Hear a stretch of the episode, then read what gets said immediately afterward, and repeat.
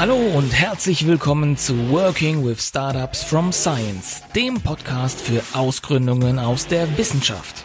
Bist du während deiner Forschung auf eine interessante Idee gestoßen und suchst nun nach spannenden Insights und Erfahrungsberichten, wie man aus einer Idee ein erfolgreiches Science-Tech-Startup aufbaut? Dann ist dieser Podcast genau das Richtige für dich. Mein Name ist Bartosz Kaidas und mit diesem Podcast will ich dich dabei unterstützen, damit aus deiner Idee ein erfolgreiches und nachhaltiges Science-Tech-Startup wird. Lass dich also inspirieren, bleib innovativ und viel Spaß beim Zuhören. Hallo und herzlich willkommen zu einer neuen Folge von Working with Startups from Science.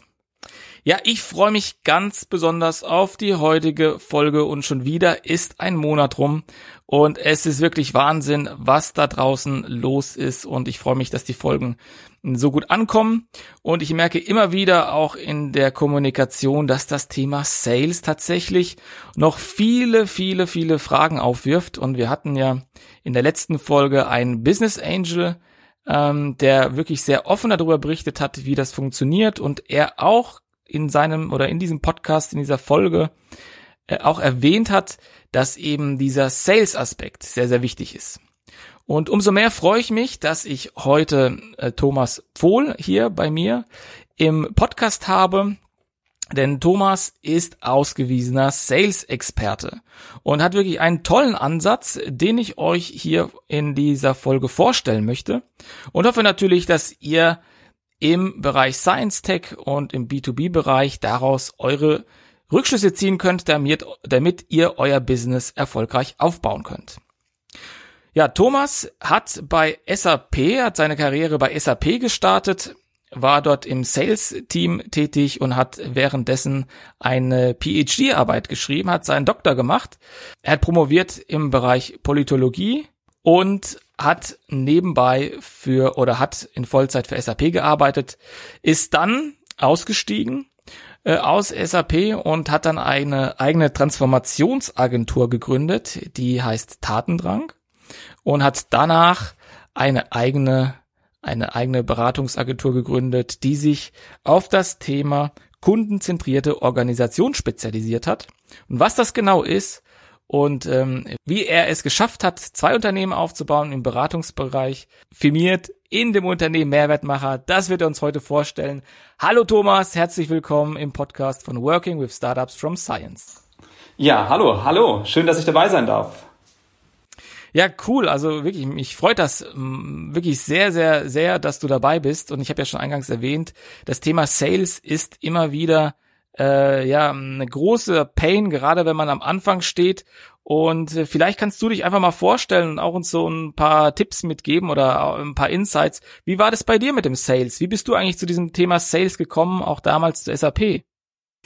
Äh, ja, also das Thema Sales, das war für mich auch am Anfang noch so dieses ominöse Etwas. Also wie du es ja netterweise dann auch in der Intro gesagt hast. Also ursprünglich komme ich mal aus einem ganz anderen Bereich, aus dem Thema ähm, Politikwissenschaft, also sozialwissenschaftlich ähm, orientiert. Und mich hat immer das Thema interessiert, wie kommen eigentlich neue Ideen und wie kommen neue Produkte dann auch in die Welt, in den Markt. Und ähm, es war schon die ganze Zeit, auch dann schon während dem Studium, so immer so am Horizont, ich müsste mich mal mit dem Thema Vertrieb arrangieren und auch irgendwie auseinandersetzen. War schon immer so ein bisschen so, da, da könnte was sein, da könnte was schlummern, was mich interessiert. Ähm, fand das immer interessant. Und ähm, ich bin damals dann äh, nach dem Studium bin ich bei SAP eingestiegen und konnte dann auch in der Produktentwicklung mitwirken und hatte dann irgendwann aber auch gesagt, ich muss mal sehen, was verbirgt sich wirklich hinter diesem Thema Sales und SAP hat eine super offene Kultur und ich habe mal damals mit meinem Manager gesprochen aus der Produktentwicklung, aus dem Research Innovation Feld, dann rüber zu wechseln und mal zu schauen, wie funktioniert denn eigentlich Vertrieb? Also wie kann man dann auch tatsächlich Softwareprodukte dann für den Markt dann auch so aufbereiten, so kommunizieren, dass am Ende dann auch tatsächlich ein Mehrwert entsteht. Und so kam der erste Kontakt dann zum Sales, also wirklich Neugierde und zu schauen, was ist dort. Ich wollte es lernen, ich wollte es anschauen, was da funktioniert, was nicht funktioniert. Und da hat mir SAP dann die Chance gegeben, die Möglichkeit gegeben, da dann auch einzusteigen, so ein Stück weit dann als mhm. Quereinstieg und dann reinzugehen und reinzutauchen. Aber ich meine, so der, der klassische Weg ist es ja nicht als äh, Politikwissenschaftler oder wenn man Politik studiert, dann so in den Sales-Bereich zu gehen. Mhm. Äh, ja, ich kenne auch tatsächlich wenige, aber ich kann es jedem empfehlen, der da eine gewisse Spannung dafür auch hat und sich da drin ausprobieren möchte. Also tatsächlich, als Politikwissenschaftler gibt es viele Wege, die einem offen stehen. Nicht immer ist es der direkte Weg dann irgendwo in den Sales. Für mich war es nach dem Studium immer das äh, spannende Thema, ja, einerseits wollte ich wissen, wie kann man Produkte entwickeln und aufbauen und auf der anderen Seite war immer mir klar, ähm, man muss diese Dinge dann auch tatsächlich an den Markt bringen können. Und diese zwei Aspekte haben mich immer beschäftigt, auch während dem Studium schon. Ähm, wie Organisationen funktionieren, das lernt man relativ gut im politikwissenschaftlichen Studium. Aber wie so etwas dann tatsächlich von A bis Z dann auch draußen im Marktumfeld dann auch ankommt, das war wirklich etwas, was man sich erarbeiten musste. Und da hat das Studium jetzt nicht so viel mitgegeben. Klar, die Kompetenzen, mhm. die Grundkompetenzen, die man mitbekommt, ist, wie kann man sich schnell in neue Themen einarbeiten, wie kann man die so aufbereiten, dass es auch jemand anders versteht, wie kann man Thesen ableiten, also dieses ganze wissenschaftliche Arbeiten. Natürlich hat man das mitbekommen die Grundfertigkeiten und davon kann man natürlich dann auch einiges im Sales-Bereich gebrauchen. Aber, wie du richtig sagst, ist es nicht der typische Weg.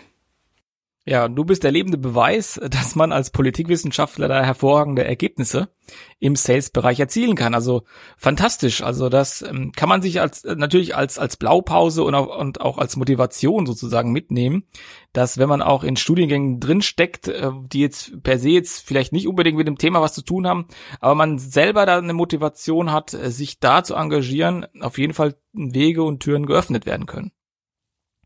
Definitiv. Also das ist etwas, wo ich auch jedem sage. Also mich hat damals auch diese äh, universitäre Ausprägung von der Uni Heidelberg damals sehr geprägt und auch bewusst auch dorthin gegangen, so dieses Humboldtsche Bildungsideal. Also ich wollte mich erstmal tatsächlich so drumherum dann austoben, was es alles gibt an spannenden Dingen, äh, die man lernen kann, wissen, dass das vielleicht gar nicht gleich dazu führt, dass man genau in diesem äh, Bereich dann auch ein ja, einen Job dann danach so in dem Sinne dann auch findet. Also standen verschiedene Türen offen und ähm, ich durfte dann auch während dem Studium, um da auch die Kreativität anzuregen, also äh, die Schnittmenge zwischen Wirtschaft und Politik im Lobbybereich viel machen, in Brüssel, in Berlin. Und auch da, also wenn man es übersetzt und weiterfasst, Interessenvertretung, erstmal egal für welche Organisation ist, ein Stück weit auch natürlich das Thema Vertrieb. Also wie bekomme ich das was ein Anliegen ist in unserer pluralistischen Gesellschaft. Wie bekomme ich das an die richtigen Akteure, mit welchen gezielten Botschaften so vermittelt, dass die andere Seite damit arbeiten kann? Und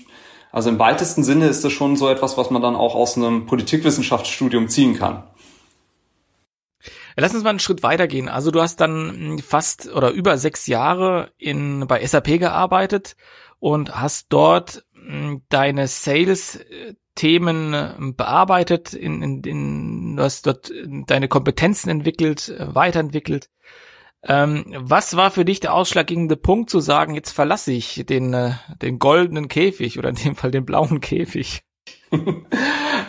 ja, also das, äh, das war tatsächlich ähm, Stück weit so ein lachendes und ein weinendes Auge. Also SAP war einfach ein ganz, ganz tolles Arbeitsumfeld, super nette Kollegen. Ich habe immer noch ganz viel Kontakt drüber in die, in die SAP-Welt nach Waldorf. Und äh, es ist mir nicht leicht gefallen. Auf der anderen Seite wollte ich schon immer etwas Eigenes auf die Beine stellen. Ich wollte immer mal was ausprobieren. Ich wollte selbstständig dann auch mal etwas hochziehen. Klar, bei SAP bekommt man dann immer diese Gründungsmythen mit, wie dann äh, auf dem Spargelacker dann auch SAP entstanden ist. Damals von einer Idee, die am Anfang nur wenige bis vielleicht nur ein Kunde wollte.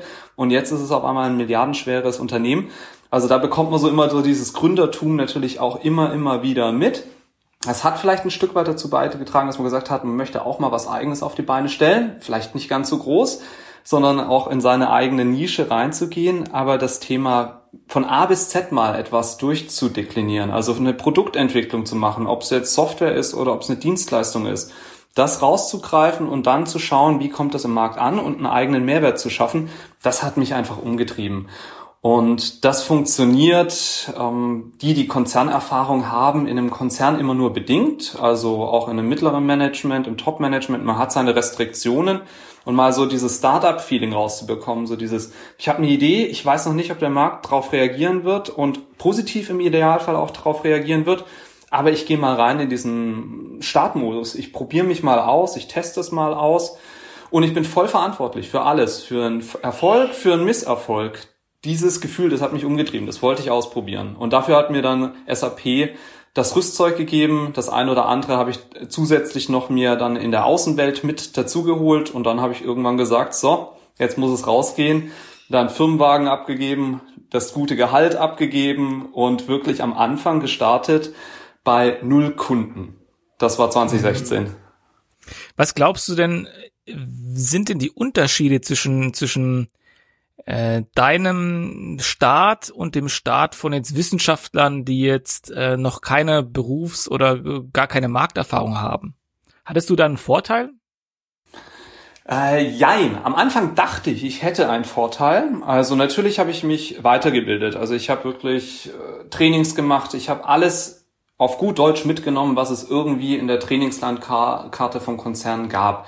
Jedes Coaching-Angebot, alles, was irgendwie ähm, getaugt hat, habe ich ähm, mitgenommen. Also von Design Thinking bis hin zu Design Thinking auf die einzelnen Branchen, eine Coaching-Ausbildung und natürlich auch diese ganzen Angebote der Sales Akademie. Habe ich mir natürlich alles dann auch sozusagen einverleibt und das war bestimmt ein Vorteil im Vergleich zu einem, wenn man jetzt direkt vom Studium kommt, wo man sagt, okay, ich starte bei Null, das Wissen habe ich noch nicht und ich gehe jetzt einfach mal rein.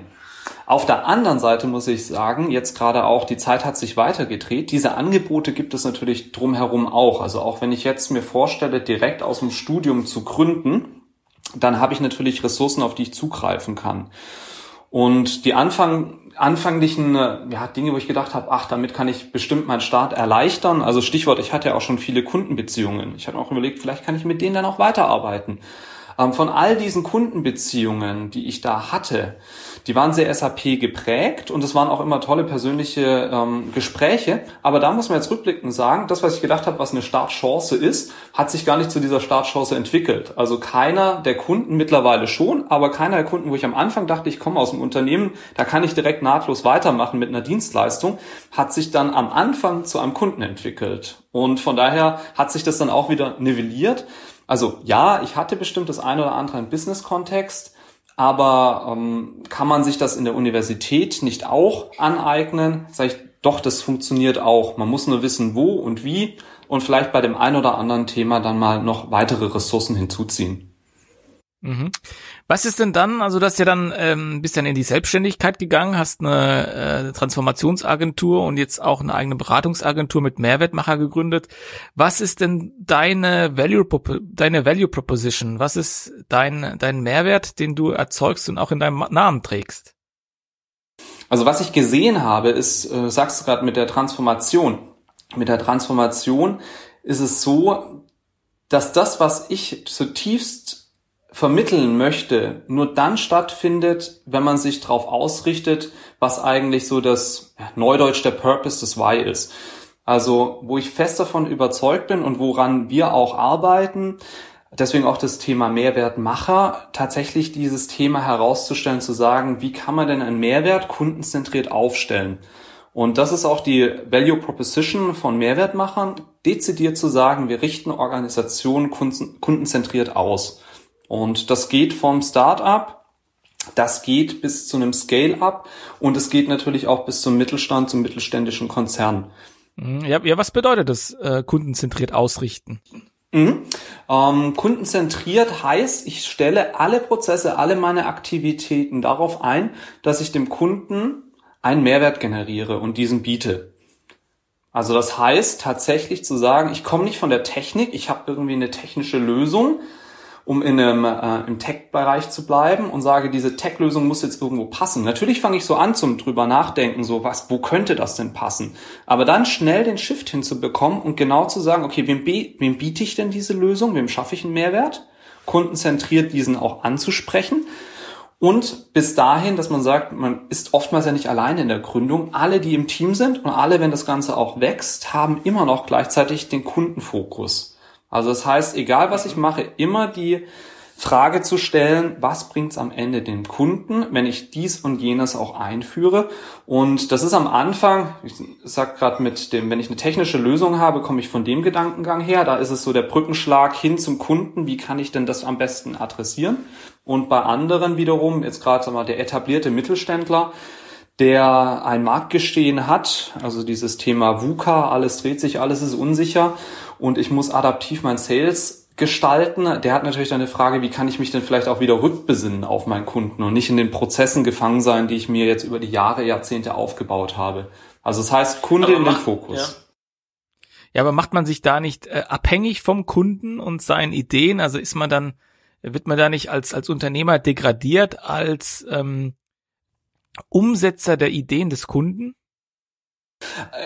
Ja, also ich glaube tatsächlich, also warum sind wir, warum sind wir hier und aktiv im Wirtschaftsgeschehen? Ich glaube tatsächlich daran, dass das einzig und alleinige Thema ist, was für einen Mehrwert kann ich jemandem draußen in der Zielgruppe geben? Und deshalb wirtschaften wir und deswegen agieren wir, also im Wirtschaftssystem. Und da implizit ist aber auch schon gemeint, dass man diesen Mehrwert drüber hinausdenken darf. Also dieses Thema, ich habe eine tolle technische Lösung, heißt natürlich, dass ich diese auch so verpacken muss, dass der Kunde davon etwas hat, aber natürlich immer mit dem Anspruch auch drüber hinauszudenken. Also es wäre eins zu sagen, ich werde nur Erfüllungsgehilfe im Auftrag und mache vielleicht die eine Dienstleistung noch ein bisschen günstiger. Spannend wird es natürlich dann Schritte, ein Schritt, zwei Schritte oder dann auch technisch vielleicht auch das Leapfrogging zu betreiben, einfach zu sagen, wir brauchen gar nicht jetzt irgendwie bei der Stufe anfangen, wir überspringen einfach mal fünf Stufen. Also diesen Ansatz dann auch zu verfolgen, ist natürlich super und besonders spannend, wenn man das, wenn es gelingt. Mhm, ja, also es ist ja, äh, auch dieser Ansatz ist ja auch Teil dieser Startup-Bewegung, sage ich jetzt mal, weil ja viele äh, aus der Produktecke kommen oder aus der Technologie-Ecke und äh, etwas äh, entwickelt haben und dann natürlich nicht wissen, okay, braucht denn der Kunde das? Also wir sind so in diesem Bereich Problem-Solution Fit. Und da ist natürlich dein Ansatz eine tolle Erweiterung, sage ich jetzt mal, dass man den Kunden abholt und mit dem arbeitet und sozusagen ja diesen Fit herstellt. Ähm, und sozusagen meine Frage wäre, wie, wie sieht so ein Prozess aus? Äh, wie setzt man sowas, sowas in, im eigenen Unternehmen um? Mhm. Also, Gerade wenn wir in Richtung Startups blicken, also und wir kommen von diesem Thema, wir haben eine Tech-Lösung und wollen schauen, wo könnte und wo sollte das auch passen. Also ich finde das Vorgehen, das was du angesprochen hast, ähm, als eines der besten frühzeitig im Prozess, aber natürlich nicht zu früh, sondern wirklich zu schauen, wann im Prozess macht es Sinn, in die Interaktion mit dem Kunden zu gehen und dann mit dem Kunden zu arbeiten. Also tatsächlich auch frühzeitig in die Produktentwicklung den Kunden mit einzubeziehen. Und das ist so das Thema PO, Product Owner, also aus der agilen Entwicklung heraus, etwas, was man sehr gut machen kann und dem Kunden auch das Gefühl mitgeben kann, dass er an der Roadmap-Entwicklung beteiligt ist. Und das heißt also, einen Kunden für möglichst früh dann einzubeziehen, ist ein Schlüsselelement im Sales-Bereich, um am Ende auch eine, mal, ein Produkt zu haben, das gewollt ist und nicht nur einfach ein techy Feature ist. Nur um nochmal da das ganz klar zu sagen, also wir sind im Wirtschaftsunternehmen und in einem Wirtschaftsumfeld und das heißt, ich muss immer mit dem Kunden arbeiten. Also wenn ich spannende Lösungen habe und das ist vollkommen, also gerne setze ich mich auch hin in äh, theoretische Konstrukte, auch Grundlagenforschung bei aller Wichtigkeit, die sie hat. Also wenn wir uns entscheiden, in die Gründung zu gehen und aktiv etwas im Marktgeschehen mit unserer Lösung beizutragen, dann ist es elementar, dass wir dafür natürlich dann auch leben können und dass wir frühzeitig natürlich auch den Kunden parat haben. Also ansonsten ist es ein technisches Hobby und das wäre so etwas auch im Sinne von ähm, die Wichtigkeit vom Sales ist ein elementares Thema neben der Produktentwicklung, was uns aus dieser Ecke Forschung hin zu angewandter Forschung hin dann auch tatsächlich marktfähiger Lösungen dann auch bewegt. Mhm. Also ich glaube, das sind wichtige Hinweise, die du da gerade eben gegeben hast. Ähm, in mir kam so die nochmal in Erinnerung eine Annahme von ähm, von von von Science Tech People, die ich berate. Da kommt häufig bei dem Thema die Annahme, ja, aber mein Kunde versteht doch gar nicht, was ich mache und der weiß doch eh nicht, wie, wie mein Produkt funktioniert. Warum soll er mir dann sagen, äh, was richtig und was falsch ist? Wie geht man damit um? Ja, also sch schlussendlich ist dann äh, die Bedeutung die Frage, brauchen wir diesen diese Person dann als Kunde. Wer sind meine Kunden? Und auch immer die Frage, wie schaffe ich es, das so aufzubereiten, dass die, die am Ende irgendwann wird irgendjemand unterschreiben müssen und einen Kaufvertrag abschließen, dass diese Transaktion dann vonstatten geht. Wie schaffen wir es, das so aufzubereiten, dass die Menschen das auch verstehen. Also das ist nicht von jetzt auf nachher geschehen. Das braucht viele Iterationsschleifen dann auch in der Regel, gerade bei erklärungsbedürftigen Produkten. Und aus der Science-Tech-Geschichte kommend, also gibt es ja ein ganzes Universum an Möglichkeiten, in welche Richtung das Ganze geht. Und die sind bei weitem nicht immer gleich von äh, auf einem Bierdeckel oder von jetzt auf nachher erklärbar. Aber da lohnt es dann, die Zeit zu investieren und das vielleicht dann auch tatsächlich mit ähm, Coaching-Angeboten drumherum, die es durch die Unis dann auch gibt, zu schauen, okay, wie kann ich denn diese Value Proposition, die ich habe, so aufbereiten, dass mein Gegenüber folgen kann. Er muss nicht im Detail alles verstehen, wie es funktioniert, aber er muss den Mehrwert, der dahinter steht, den sollte er schon verstehen können. Mhm, mhm. Äh, wie, wie, wie gehe ich sozusagen in diesen Prozess rein, nochmal, um diese Frage nochmal aufzu, aufzugreifen? Also, ja, wie intensiv ist dieser Prozess? Also da ist natürlich jetzt abhängig davon, inwieweit und wo das Startup steht. Also wenn es ganz am Anfang steht und sagt, ich möchte jetzt mal in die Ausgründung gehen, dann kann man natürlich sich auch mal, was immer sehr interessant ist, um auch die ersten Kundenkontakte zu knüpfen, kann man auch erstmal schauen, man baut sich vielleicht ein kleines ähm, Advisory Board auf. Vielleicht find, findet man ähm, über die Professoren dann auch in der Uni und drumherum interessante Leute, die einen potenziell unterstützen möchten. Und da kann man schon mal so ein bisschen eine Art Markttestung machen. Also findet man Leute, die noch nicht kaufen, aber die vielleicht beratend zur Seite stehen. Also das wäre so etwas, wo man sagt, da kann man so mal halbintensiv, leichtintensiv mit wenig Aufwand schon mal so einen kleinen Hebel in Bewegung setzen und diese Leute für sich begeistern. Und die können natürlich dann wiederum als Multiplikatoren schlussendlich wirken.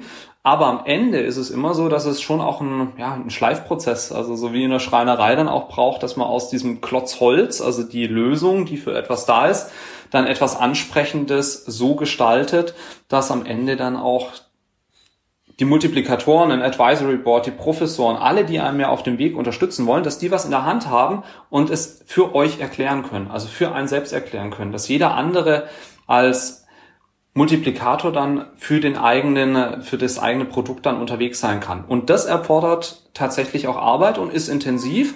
Und auch da ähm, musste ich selbst dann auch bei mir feststellen, also ich hatte auch am Anfang, als ich rausgegangen bin aus dem Konzern, ich hatte eine Vorstellung, was ich machen möchte. Und ich war davon überzeugt, das muss doch jeder wollen. Ich bin zu potenziellen Kunden, habe versucht, Termine zu machen. Die habe ich dann auch bekommen, habe denen das vorgestellt. Und das Ganze war mit kommend aus der aus der Konzernwelt international war übersät im Nachgang so, wo ich gesagt habe, so einleuchtend übersät mit ähm, englischen Buzzwords. Niemand auf der anderen Seite im deutschsprachigen Umfeld hat verstanden, was ich da meine. Und dann irgendwas der Groschen gefallen, wie gesagt, ja, wenn ich diese Buzzwords rauslasse oder übersetze, dann komme ich da auch zu dem Kunden. Aber es war so etwas, wo ich, wo ich gesagt habe, da musste ich nachschleifen, da musste ich auch an vielen Dingen, die mir lieb gewonnen, sind und geworden sind, dann auch ablassen, damit die Kunden verstehen, was ich eigentlich möchte. Also das sind dann die Prozesse. Sie können auch emotional sein. Ja, kann ich mir vorstellen, dass das äh, gerade in, in der Zusammenarbeit mit dem Kunden natürlich jetzt nicht nicht immer sachlich ist, sondern da auch es äh, ja sehr viel menschelt ne, an, an vielen Ecken und Enden. Ähm, eine Sache, die mich interessiert, ist äh, gerade jetzt, äh, wenn ich jetzt Startup bin, welche Kompetenzen brauche ich denn, um diesen Job der kundenzentrierten Organisation äh, gut erfüllen zu können? Also wichtig ist, ob man jetzt alleine gründet, in einem Team gründet. Wichtig ist, erfahrungsgemäß jetzt mit dem, was ich in den letzten Jahren so beobachtet habe, ist, dass besonders die gut sind, die von Produktentwicklung bis am Ende dann bis zum Marketing ist sehr nah, aber tatsächlich alle dann auch eingeschworen sind auf diesen Kundenmehrwert, also tatsächlich, was machen wir und allen klar ist, was ist denn unsere Mission, was ist unsere Vision, Neudeutsch unser Purpose, wohin geht denn die Reise? Also je klarer da das Bild ist, desto besser funktioniert dann auch die Arbeit. Man, man hat, man kennt es von sich selbst, warum sitze ich denn an dieser Präsentation? Nicht der Präsentation wegen, sondern irgendein Gegenüber wird diese Präsentation lesen. Warum entwickle ich denn dieses Produkt? Warum versuche ich das aus der Forschung anzupassen dann auf den Markt? Ja, weil irgendjemand auf der anderen Seite einen Mehrwert, einen Nutzen davon genießt. Und je klarer dieses Bild ist, desto einfacher, desto ja, mal so flowmäßig, desto besser geht das Ganze dann auch in die Umsetzung. Und das ist ein Erfolgs, bestimmt nicht der einzige, aber das ist durchaus ein Erfolgsgarant. Je klarer das Why ist, desto erfolgreicher sind die Teams. Also ich, ich, ich nehme jetzt sozusagen mit und korrigiere mich, wenn ich das irgendwie falsch auffasse. Auf der einen Seite habe ich das Startup, das sein Why definieren muss, dass sich auch dessen bewusst ist. Und auf der anderen Seite ist der Kunde, der auch eine gewisse Erwartungshaltung hat, der auch einen gewissen ja, Need hat. Und ich gleiche sozusagen als Startup ab, passt meine, mein Purpose, das, was ich machen möchte, zu seinem Need. Hm? Also was kann ich einbringen und wer könnte davon ja. profitieren? Natürlich muss ich da schauen, also auch da, also so Matching-mäßig, also wie sieht denn eigentlich mein Marktumfeld aus? Also habe ich mir in den Kopf gesetzt, ich muss unbedingt mit der Zielgruppe dann auch mein Geschäft machen. Vielleicht ist es eine ganz andere Zielgruppe. Und da dann auch zu schauen, da muss man vielleicht gar nicht irgendwie mit dem, was man selbst macht, zu viel agieren und zu viel ändern, damit das passt, sondern man muss vielleicht im Vorfeld in der Pre-Sales-Phase schauen, wem möchte ich tatsächlich den Mehrwert bieten? Sind es die richtigen oder denke ich nur, es sind die richtigen? Und dann kann man schauen, wie nähert man sich an und dann genau zu sagen, okay, wo steht denn der Kunde eigentlich mit dem Produkt? Je nachdem mhm. natürlich, was es für ein Produkt ist. Also oftmals ist es dann auch so, dass Kunden nicht immer gleich den ganz großen Sprung machen möchten, sondern sie müssen erstmal schrittweise sich dann dahin bewegen. Und je stärker ich mich auf die Kundensituation einlasse, desto höher ist dann auch die Erfolgsaussicht, dass mein Produkt zumindest Gehör erstmal findet. Ja, lass uns mal in so eine konkrete Situation eintauchen, weil ich glaube, das ist natürlich super hilfreich, wenn man so die Tools und, und, und Tipps mitbekommt ähm, aus diesen Situationen. Also nehmen wir mal an, wir sind ein Startup, wir haben ein erklärungsbedürftiges Produkt, aber wir haben unser Need, unseren ähm, unser Value Proposition, unsere Vision, Purpose und so weiter definiert. Also das ist auf unserer Seite schon mal gemacht. Und jetzt sitzt mein Kunde gegenüber am Tisch. Und äh, das ist der, vielleicht der allererste Kunde. Äh, welche Fragen muss ich denn stellen, um herauszufinden, ob dieser Kunde der richtige Kunde ist, ob dieser Kunde sozusagen zu mir passt und ich ihm auch einen Mehrwert bieten kann? Welche Fragen muss ich denn da stellen? Mhm. Also der erste Schritt ist natürlich dann schon genommen. Also der Kunde sitzt schon da. Also man hat die Aufmerksamkeit, was schon mal richtig klasse ist wenn man so dicht am Kunden oder am potenziellen Kunden ist. Sales-seitig heißt dann, das ist dann der Neukunde, der ist de facto noch gar nicht Kunde, weiß davon auch nichts. Ähm, was immer interessant ist, gerade in so einem Prozess, also viel, viel ist Thema authentisch zu sein. Also ich glaube, je authentischer man ist und auch wirklich äh, sich dahinter dann auch nicht irgendwo versteckt, dass man sagt, man muss perfekt sein, sondern man möchte wirklich schauen, was den anderen das Gegenüber umtreibt, desto eher kommt auch tatsächlich das heraus, wo man sagt, damit können beide agieren. Also oftmals hilft zum Beispiel die Vorstellung auch zu sagen, es ist eine Partnerschaft auf Augenhöhe. Es ist jetzt nicht irgendwie eine, ein Verkaufsarrangement, sondern es ist etwas, die eine Person hat was davon, die andere Person hat was davon oder Organisationen haben etwas davon. Und eine ganz klassische Frage, die so simpel ist, aber die ich jedem ans Herz lege, ist, wann war dieses Meeting nach Abschluss für Sie erfolgreich? Was erwünschen Sie und was erwarten Sie von diesem Meeting? Also wenn man das schon bereits vielleicht im Vorfeld anteasert, bevor dann das Meeting stattfindet oder aber auch dann spätestens zu Beginn vom Meeting, dann hat nochmal das Gegenüber, der potenzielle Kunde, die Möglichkeit zu sagen, worauf kommt es Ihnen denn an? Und wenn ich dann wiederum mit aktiven Zuhörtechniken oder mit aktiven Nachfragen herausarbeite, okay, wo sollte man denn den Schwerpunkt legen? Man kann auch beispielsweise Agendapunkte aufmachen und sagen, okay, welchen ziehen wir denn hoch? Wer hat denn am meisten Gewicht? Was hat die meiste Priorität von Ihnen? Ähm, und so kann man den Kunden dann im Meeting schon mal abholen. Er fühlt sich gewertschätzt und gleichzeitig sieht man auch, wo ist denn die größte Resonanzfläche für das, was man anbieten kann. Also ganz bewusst gleich reinfangen, okay, wir sind hier für Sie.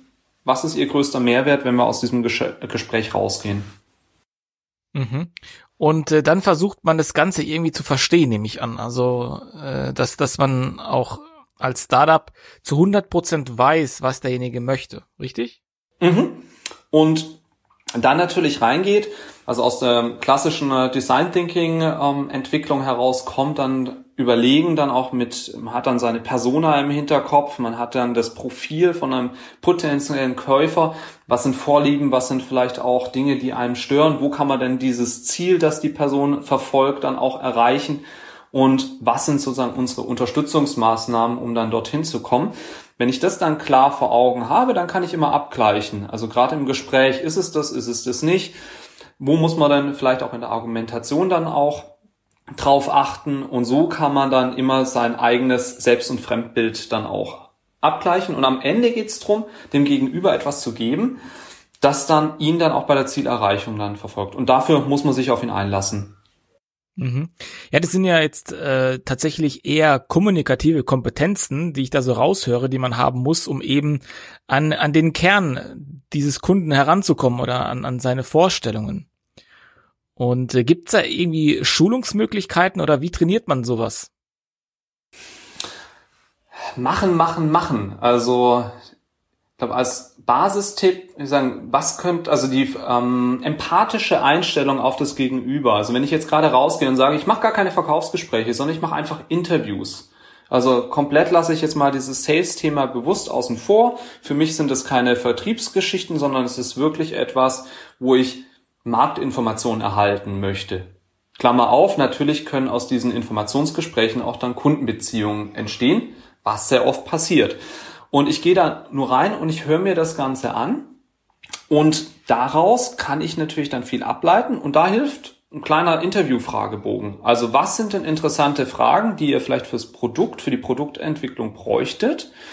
Was sind interessante Fragen, die ihr für die Vertriebsaktivitäten bräuchtet? Und was sind vielleicht auch spannende Fragen, wenn man sich hineinversetzt, für den Interviewpartner, dem man potenziell vielleicht auch was verkaufen kann? ähm, was sind seine Themen, die ihn umtreiben. Und so kann man mit einem kleinen Gesprächsleitfaden, mit einer Interviewtechnik vielleicht schon mal so das erste Sales-Gespräch indirekt führen. Mhm. Ja, und wie tütet man sowas ein dann in, in einen Vertrag? Oder in, in einen Auftrag im Allgemeinen? Also wie kommt man aus dem Erstgespräch dann tatsächlich weiter im Prozess und dann zum Abschluss? Da ist natürlich dann ähm, spannend zu wissen, ist das Produkt schon markt-ready? Also kann ich, also ready to ship, also muss ich es nur noch rüberschieben und der Kunde muss unterschreiben. Dann ist es die eine Konstellation. Es könnte aber natürlich auch so sein, dass das Produkt fast marktreif ist und man sagt, wir sind jetzt schon gegründet, wir wissen, wir haben vielleicht noch ein paar, die letzten zehn Prozent im Product Fit zu gehen. Ähm, es ist noch nicht ready to ship, aber trotzdem brauchen wir einen Kunde, der das Ganze dann auch kauft. Und da kann man dann ähm, beides, äh, beide Optionen sind natürlich da äh, valide. Also wenn ich jetzt ein Produkt habe, das noch ein Stück weit auch in der Produktentwicklung braucht, weil ich sage, okay, fast ist der Marktfit erreicht, kann man natürlich den, das Gegenüber einladen, vielleicht einen kleinen POC. Machen wir doch ein Proof of Concept. Der Proof of Concept, mit dem machen wir jetzt keinen Gewinn, ihr investiert jetzt nicht so viel, aber warum machen wir nicht gemeinsam ein POC? Ähm, ihr zahlt ein paar Euros und wir geben Arbeitsleistung rein. Können wir uns da nicht gemeinsam irgendwo in der Mitte treffen? Und schon hat man einen Kooperationspartner, ein POC und dann muss man natürlich schauen, was passiert danach, wenn der POC durchgelaufen ist. Wie kann man das Ganze in die Lizenzierung bringen? Was für Preismodelle, was für Preisstrategien hat es? Ganz, ganz wichtig, wenn man wiederum ein Produkt hat, das schon fertig ist, das in Anführungsstrichen nur noch verkauft werden möchte, dann ist die spannende Frage natürlich auch ans Gegenüber, wenn man den Termin hat und der auch begeistert ist oder sie ist begeistert, dann auch die Frage so, wen bräuchten Sie denn noch in Ihrem Unternehmen, dass Sie eine Entscheidung treffen können, mit uns in, in den Ring zu steigen und das Produkt zu kaufen. Oftmals ist es ja nicht eine Person, die die Kaufentscheidung trifft. Und dann kann man schauen, wie kann man diese Person, die man schon gewonnen hat und begeistert hat, mit den Infos zur Verfügung stellen und zu bespielen, dass sie wiederum weitere Multiplikatoren im Unternehmen dann für das eigene Produkt, also für die, für die Tech Solution dann auch, ähm, ja, gewinnt und dann reinträgt. Und da wiederum, um Brückenschlag zu machen, da ist es dann wichtig, dass man gute Materialien hat, dass man eine gute, eine gute ja, Storyline hat. Also alles, was man am Anfang dann geschliffen und dann auch wirklich dann mit Schweiß ausgearbeitet hat an einem, an einem ja, Produktblatt oder einem Pricing-Modell, an unserem Why, unserem Purpose, das wird spätestens dann relevant, wenn jemand fragt, ja, schicken Sie mir noch mal was durch, dann kann ich da vielleicht den Herrn so und so oder die Frau so und so überzeugen. Dann lohnt sich der Invest spätestens und der Zeitpunkt wird kommen. Mhm. Ja, Zeitpunkt ist ein gutes Stichwort. Ähm, wie lange aus deiner eigenen Erfahrung dauert es denn, wenn man dieses, dieses ähm, oder die das kundenzentrierte durchführt. Wie lange dauert es, bis dann daraus so echte zahlende Kunden werden? Also gibt's da aus deiner Sicht auch noch einen Vergleich zu, ich sage jetzt mal, dem, dem Cold Calling und sowas ähm, oder äh, ja, irgendwie anderen ähm, Sales- und Akquiseformaten? Was ist da der Unterschied zwischen beiden? Ja, das ist, also es gibt keine Standardformel. Es ist abhängig davon, welches Produkt man hat und wie die Käuferstruktur aussieht. Also wenn ich jetzt zum Beispiel mir den ähm, B2C-Markt anschaue, also ich habe ein Produkt für den Endkonsumermarkt, dann sind normalerweise da relativ schnelle Kaufzyklen gegeben. Da muss ich dann schauen, dass ich möglichst viel dann schon an Marketing im Vorfeld mache und dann ist eine relativ schnelle Kaufentscheidung auch machbar. Im B2B-Umfeld ist es in der Regel so, dass es länger dauert, insbesondere dann, wenn es natürlich auch erklärungsbedürftiger ist. Und dann können die Sales Cycles sich natürlich dann auch ein Stück weit in die Länge strecken. Und das sollte man immer dann auch vor Augen haben. Also wie viel habe ich denn in meiner Pipeline? Wie schnell kann ich denn das von einem Lead, von einem Erstkontakt in eine Opportunity umwandeln und die Opportunity dann, tatsächlich dann auch zu dieser Kaufentscheidung führen? Und ähm, das ist dann abhängig vom Produkt, ob ich dann in der Pipeline 10 Leads brauche, ob ich 100 Leads brauche, ob ich nur zwei Leads brauche oder nur ein Lead brauche, weil ich davon ausgehe, der kauft am Ende sowieso. Und das reicht dann auch für alles, was ich an Betriebsausgaben habe, um dann weiterzulaufen. Das ist dann individuell von, äh, von dem Produkt abhängig und von der Organisationsstruktur. Aber im B2B-Bereich ist es auf jeden Fall so, dass man längere Zeit, Zeit äh, Sales Cycles hat, also Zeitläufe hat, weil eben auch im Hintergrund Akteure agieren auf der anderen Seite und die auch ihre Zeit brauchen. Also Stichwort, ich schicke ein Angebot rüber, mein Ansprechpartner ist begeistert, der sagt auch, das Angebot ist super. Ich muss damit jetzt aber, wenn es zum Beispiel jemand aus der Fachabteilung ist, dann zum Einkauf gehen. Der Einkauf findet das auch wiederum gut. Das ist die Fachabteilung vom Einkauf. Und die Einkaufsfachabteilung muss dann zur Bereichseinkaufsfachabteilung gehen. Und schon sind drei Wochen, vier Wochen durchs Lauf. Dann gibt's noch mal eine Rückfrage. Und auf einmal hat man sechs, sieben, acht Wochen auf der Zeit stehen. Und so etwas einfach mitzubedenken, das ist gerade im B2B-Umfeld extrem wichtig. Mhm. Super. Also lass uns mal dieses spannende Thema so ein bisschen zusammenfassen und äh, zum, zum Ende bringen. Also was ich jetzt mitnehme, ist, dass kundenzentrierte Organisation natürlich auch eine interessante ähm, ja, ich würde mal sagen, Philosophie ist, den Kunden in den Vordergrund zu stellen und an seinen Bedürfnissen Produkte anzubieten, die er auch wirklich benötigt. Und äh, das versucht man dann eben mit kommunikativen Methoden an diese, diese Erkenntnisse zu kommen, indem man in einen ähm, sehr, ähm, ja, in einen sehr, ja, ich würde doch schon sagen, intensiveren Austausch mit dem Kunden kommt, damit man eben für beide Seiten ein zufriedenes Ergebnis produziert. Äh, ja, also das ist genau das. Also gerade raus okay. aus der eigenen Entwicklungskammer gehen und dann ran an den Kunden und möglichst viel Austausch mit einem potenziellen Kunden, in welchen Formaten auch immer. Ob das Experteninterviews sind, ob das dann tatsächlich klassische Vertriebs- und Salesgespräche sind. Wichtig ist raus aus der Entwicklungskammer hin zum Kunden. Und je mehr Kundenkontakt, potenziellen Kundenkontakt man auch hat, umso höher sind die Wahrscheinlichkeiten, dass das, was entwickelt wird, am Ende auch verkauft wird. Ja. Ja, Thomas, dann zum Schluss auch von dir gerne deine drei Tipps, die du noch unseren Zuhörerinnen und Zuhörern mit auf den Weg geben möchtest. Oh, drei, drei Tipps. Also das, das ja, du eine kannst auch vier machen. machen.